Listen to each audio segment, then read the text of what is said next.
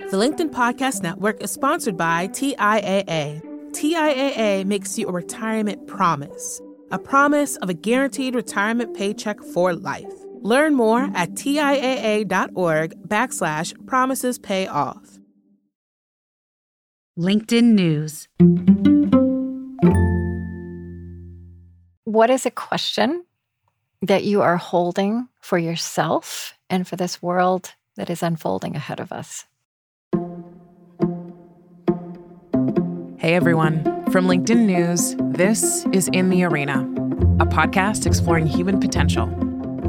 I'm Leah Smart, and every week you'll find me right here in conversation with bright minds and brave hearts, learning how we can improve our lives and our world by transforming ourselves.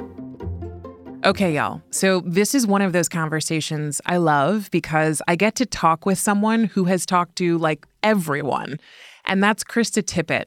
She hosts the show On Being, which is one of the top podcasts in society and culture. Krista is a Peabody Award winning journalist, a New York Times bestselling author, and a National Humanities Medalist.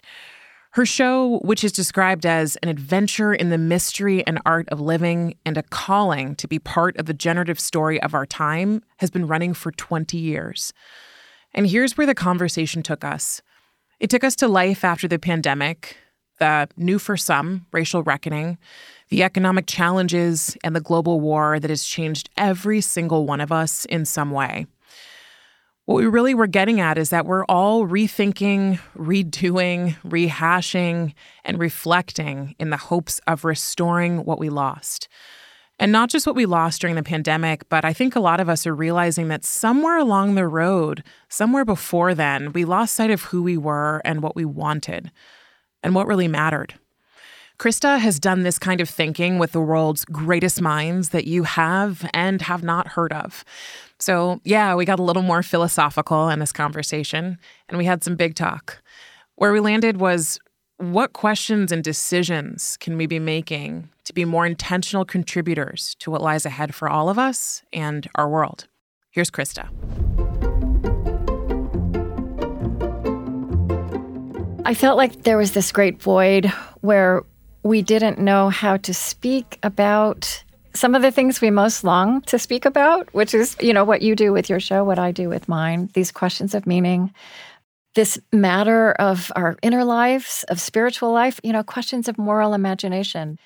It's hard to put words around this. I think for me, it's been to keep listening, listening to my guests, listening to our listeners, listening to the world, and, you know, constantly revising that, how, how to be of service in this moment what we did during the pandemic was kind of week to week to week. What nourishment is needed? What nourishment can we offer? What do we need to be talking about that we don't really know how to talk about robustly? I think a lot of people who do things that are in the service space, we do them because we've had an experience in our lives that has led us to go on this path where we want to support other people who may be having said experience or we want to go deeper to keep answering our own questions. That's kind of like the the secret like benefit of actually doing this work is it helps you continue on your path while you're helping others. What do you believe is needed right now that's different than what was needed 20 years ago? 20 years ago, if you looked at the sphere of how do we speak about spirituality, religion, moral imagination, there was a lot of fighting about religion. I mean, I really think there's so many dynamics that are alive there's a lot of despair that's alive that has then been, you know, deepened by the pandemic. If I just think about what the pandemic shifted, that the ground beneath our feet is never as solid as we believe it to be, that things can change in an instant, that we are vulnerable, that civilization is built around something so tender as bodies breathing in proximity to other bodies. We had that experience all at once. And, you know, this extraordinary thing happened that as a society, initially, in the very first kind of civilizational question we asked was, what is essential and what is non essential, right? That is the spiritual question for a life or a society. And, you know, what came after that was this racial reckoning, which was not about something that had not been happening, but something that became ununseeable for more people. So I see our racial reckoning, our economic challenges in that framework all of that feels like it is something that I that I want to speak to and make offerings to with my work. But what I just described to you, you know, that has all been sharpened and framed, brought into a different kind of relief than pre 2020. It's really interesting. Yeah, I feel like we're different and we're the same, and I hope we change. I remember when when this, you know, lockdown did happen and I'm in New York and everybody was saying, "Well, we're going to be back in a few weeks and then we're going to be back in a few months, yeah. etc." And then everyone we realized reschedule things for September. correct, right? And you're like, yeah. "I won't see you until for another 2 years actually." Um, I think it was a, the big question that hit uh, me and I think hit all of us, and I was mostly had my eyes on the millennial generation because that's who I am. And I'm looking at us and saying, you know, the people who I know and the world I live in, what are people rethinking? They're rethinking what they do, how they spend their time, why they do what they do, and what actually matters. Um, and then you saw a lot of people starting to decide, you know, I'm going to quit my job. But, you know, you heard stories of people going from their their high paying corporate tech job to working at a coffee shop or whatever it was that they wanted to do to pursue a life of more meaning and purpose. And I'm curious because as I look at everyone else, I'm like, oh, what will they do now that they've had the reckoning? What was your reckoning? So, on the one hand, we all had this experience at once, and on the other hand, we had infinite variety of what our circumstances were. So, for me, um, I had been leading this life of constantly being on the road, right? And that's the way we lived. I was speaking, I was raising money, I was traveling several times a month. I kind of knew that it was too much, but it didn't seem like something I could disrupt.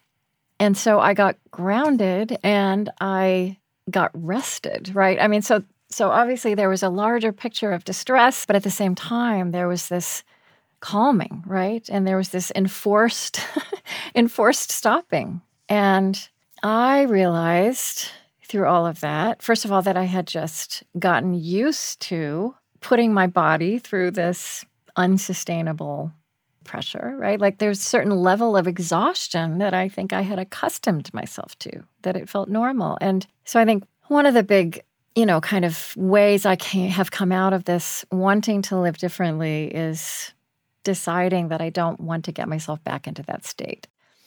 Also, actually requires discipline and spiritual practice to make good on these promises we've made to ourselves because it's just too easy to kind of default back.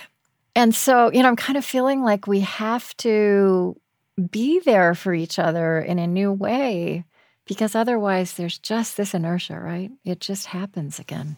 And all of a sudden you wake up and you're like, oh my gosh, it's 2025 and I'm back to the same thing I was doing. I'm back. Yeah. Yeah.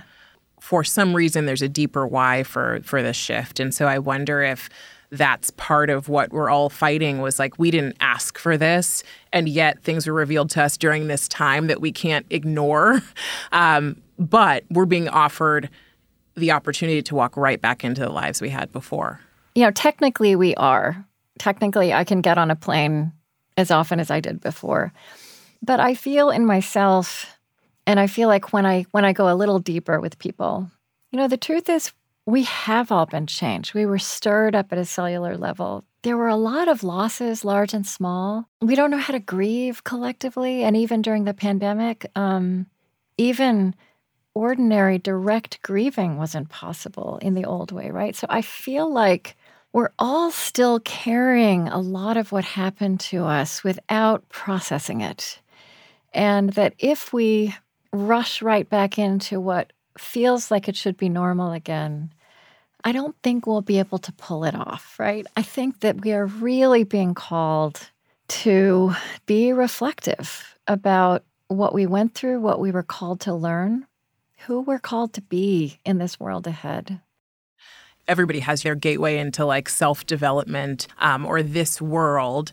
And my gateway more recently, it's been happening slowly over time, but what kind of broke it for me was um, listening to an audible, which was The Power of Vulnerability with Brene Brown. And it was the first time I'd heard vulnerability was not a weakness, but was in fact a strength. Mm-hmm. Um, she said, you know, what feels like weakness in me looks like courage in you. And I was like, oh my God.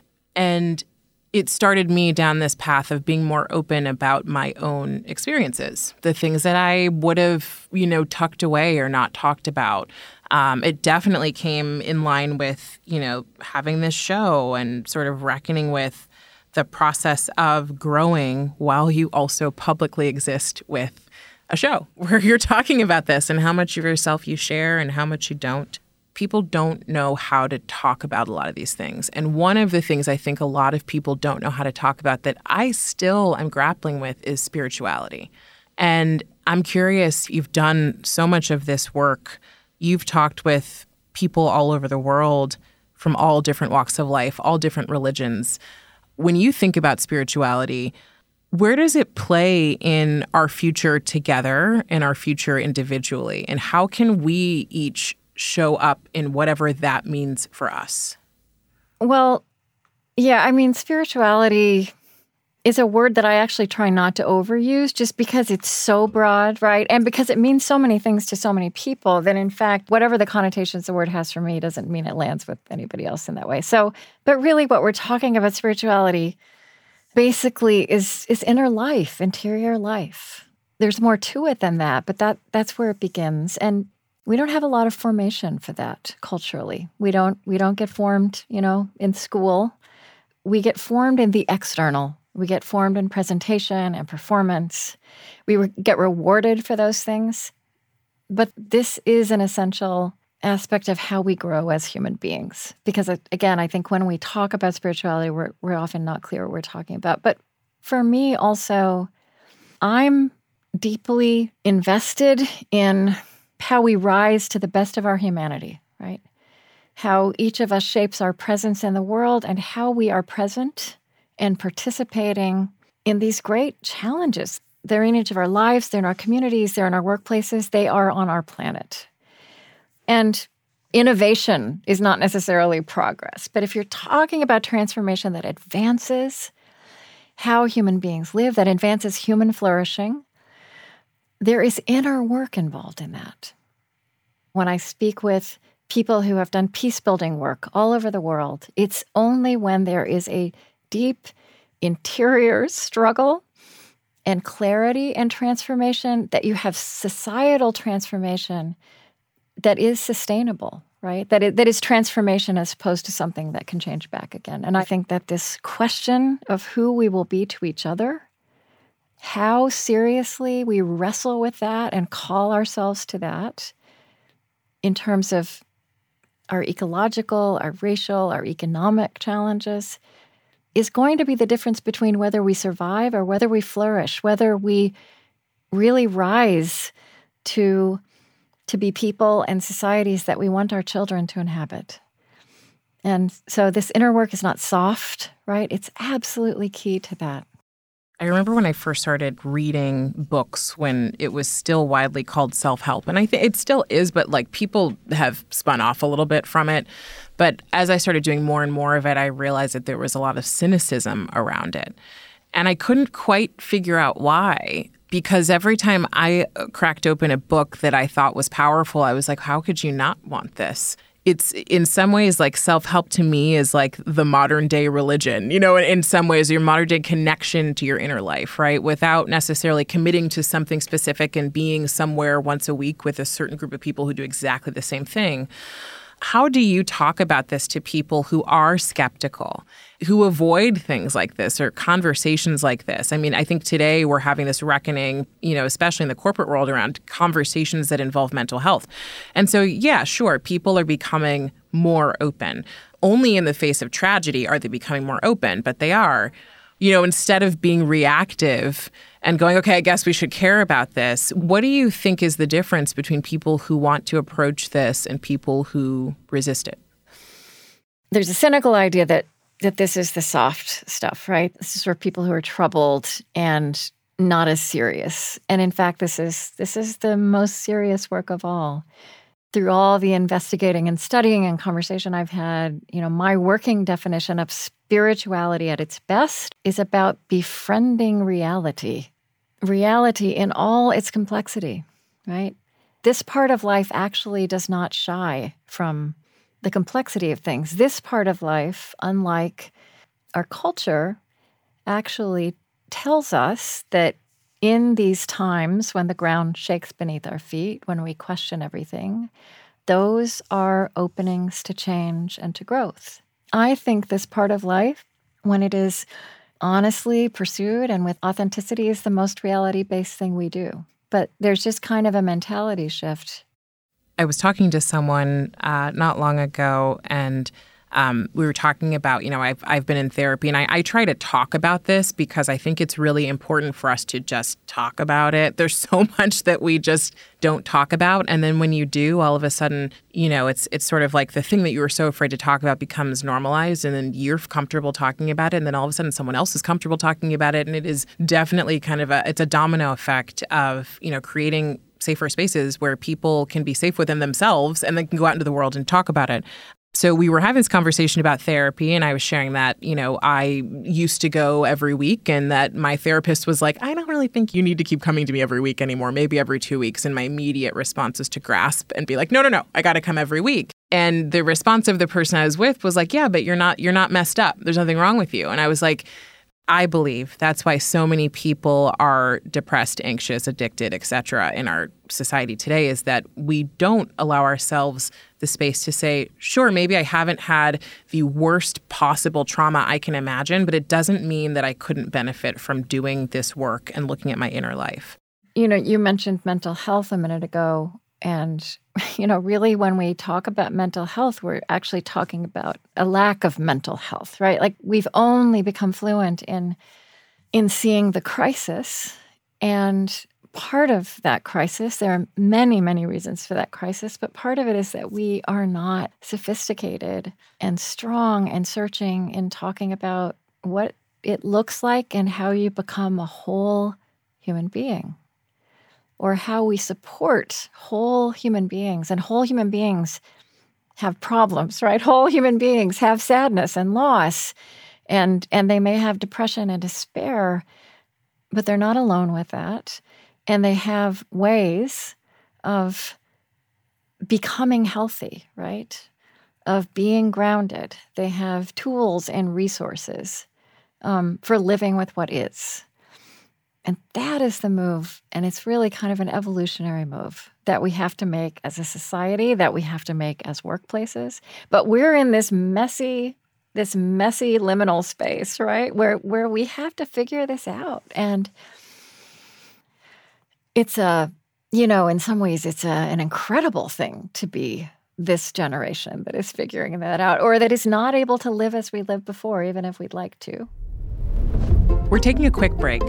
When we get back, Krista shares what she understands about why we should stay curious every day. The LinkedIn Podcast Network is sponsored by TIAA. In the last 100 years, we've seen financial markets swing, new currencies come and go, decades of savings lost in days, all showing that a retirement plan without a guarantee, quite simply, isn't enough. So, more than a retirement plan, TIAA makes you a retirement promise. A promise of a guaranteed retirement paycheck for life. A promise that pays off. Learn more at TIAA.org backslash promises pay off. And we're back with host of On Being, Krista Tippett. You know, I, I have always been drawn to conversations like this, and so I enjoy them. It's like a, a deeply fulfilling thing. But at their core and at probably at my core is also curiosity. And I think curiosity is something a lot of us um, choose not to have or kind of tuck away in exchange for uh, knowledge, what we call knowledge, um, or being sure. Um, and there was a there's a quote that I love from Mark Twain who says, "He who asks is a fool for five minutes, but he who does not ask remains a fool forever." What questions do you believe we could be asking right now that would make humanity better? So, my question is a question about questions. And, you know, we really, in this society, are kind of in love with answers and we're really good at arguing and we're trained to be presentational. And there are other ways to use words that are equally important. And anybody who's listened to On Being has heard me quote Rilke, Rainer Maria Rilke, the poet. And one of the things Rilke talked about is living the questions. When to rush to an answer would be to disrespect the gravity of the question, um, which describes a lot of what's before us now, a lot of the things we have to figure out, that we have to do better, that we have to make better, that we have to come up with new forms for. If you can't live the answer, then what you have to do is live the question. And I've really taken this as a spiritual discipline.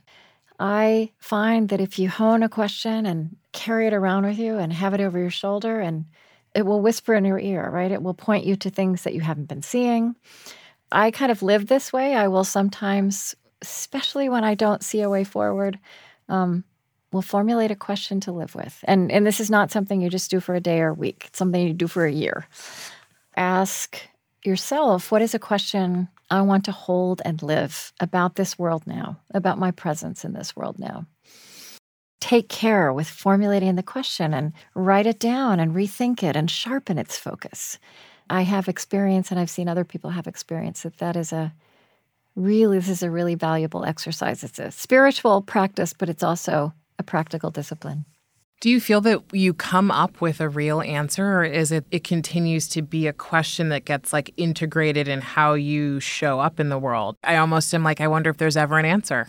It kind of reveals to you the limits of what you're seeing now. It actually shows you where you need to stretch beyond what you already know, the answers you possess a question is a wonderful companion for learning things you didn't know you needed to learn. Whatever turns out to look like the answer that you live into probably will be something that you couldn't possibly imagine now because you hadn't really sent yourself beyond the limits of your knowing. I started studying adult development um, as I was getting into this work. And one of the theories I loved is uh, Robert Kegan, who's a professor at Harvard, who talks about the theory of adult development and the ways in which we change over time as adults. In his book with Lisa Lahey, Immunity to Change, they note that a large part of the adult society is called the socialized mind, um, which is I receive my value and my beliefs from the outside world. I bring that internally, and that's my inner world. I imagine that's the part of the world where it's like assumptions have become beliefs that are held so tightly that any threat to those it shakes the ground beneath your feet. And i think that's part of where we've gotten to in our world of social media and and, and the media in general where you can just find whatever rabbit hole you want to go down and have you know confirmation bias everywhere and then there's this next step, which is the self authoring mind, where it's, a, it's, about 10% of the population of adults, and unplugging is kind of an act of rebellion uh, today, right?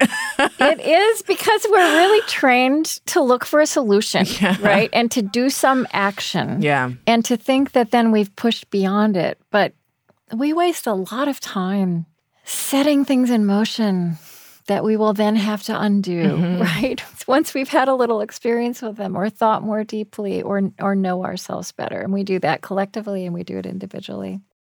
Have you noticed in the people that you've talked to where that point is and why they choose to say yes or say no as far as going on that journey, which I think is really the journey of our interior lives? So the pattern is the same. It's it's an illness. It's it's a separation, it's a divorce, it's a change of job, um, it's depression. It shouldn't be unexpected that these moments happen, right? Mm-hmm. I remember before I started getting into this work, um, when I would hear about something hard or sad that somebody was going through, particularly if they were like on the edges of my circle, such that I could like back up, I would that's the the tough part about experiencing really hard things is you know I, I, don't believe in comparative suffering. All of us have some level of pain that we've had in our lives. And as i moved into this work more and became more aware of how powerful it is to stay with it i recognized the value of showing up for those people. And what i learned was how many people backed away from them in the moments that they most needed support. And i think it's almost like it's because we're afraid like is your is your thing going to rub off on me? Yeah. It's because we're afraid. Yeah. Yeah. At every moment we're all walking around with whatever our softness is and what our vulnerabilities are and and maybe much of the time if we're not carrying our vulnerabilities on our body in a visible way we can hide it or we think we can hide it. And if we haven't worked on ourselves if we haven't invested in this interior human reality so, these dynamics that happen inside a human body and a human heart and a human mind translate to the larger sphere.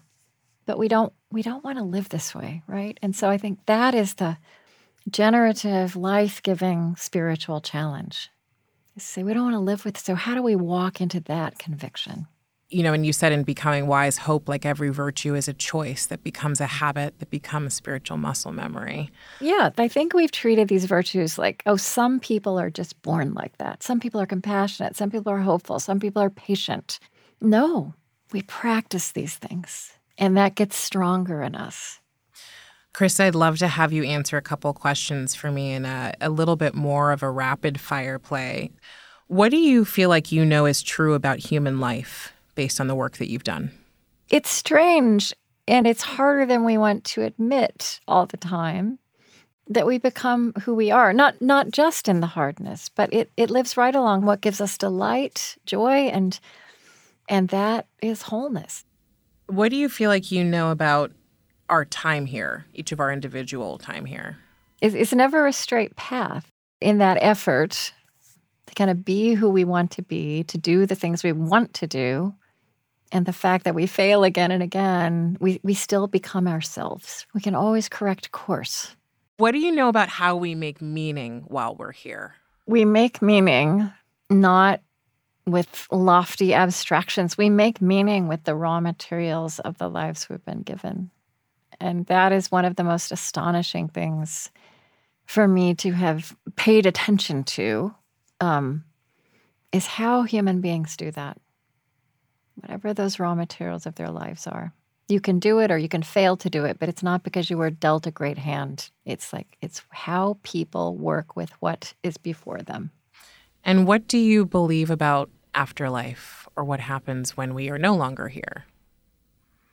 To me, that is uh, one of the things that this life of conversation for me has planted in me is a great reverence for mystery and really a delight in mystery. And I think there was probably a time in my life, certainly in the religion I was raised in, when I needed to have answers to that question or to believe things. I'm completely curious. I, I make no assumptions. I think it's a mystery, and I'm happy to stand before it as such. So you believe there could be nothing, there could be something we don't know, and yeah. we'll all find out. yeah, we'll find out. Yeah. TBD. Awesome. Thank you so much for joining me. This was amazing and it, the time flew. I know it did. I can't believe it. That was Krista Tippett, multiple award winning host of On Being. One big thing before we go, and I'm still thinking on this one. What's a question that you want to hold and live when it comes to showing up in the world right now? I challenge you to consider one that you're actually okay without rushing to an answer for, or that can simply guide how you live. Okay, so actually, here's mine. It's one that I feel is really centering and has guided me before to what's right. And that's what would love do? Now, I know it's not as cheesy or as simple as it seems, though. I understand love as the thread that unites all of us, that lights us up. It doesn't always do what's perfect, but when I do ask myself that question, it does what's right. Honestly, I do not get this perfectly all the time, so I just want to note that I ask this question probably less often than I should, but it's a guiding way for me to show up in the world. And just consider if we ask that question a little bit more before we made judgments, before voting for policies, or even having a conversation with someone we love. How we deal with our relational, ecological, racial, and economic challenges is going to be the difference between whether we survive or whether we flourish.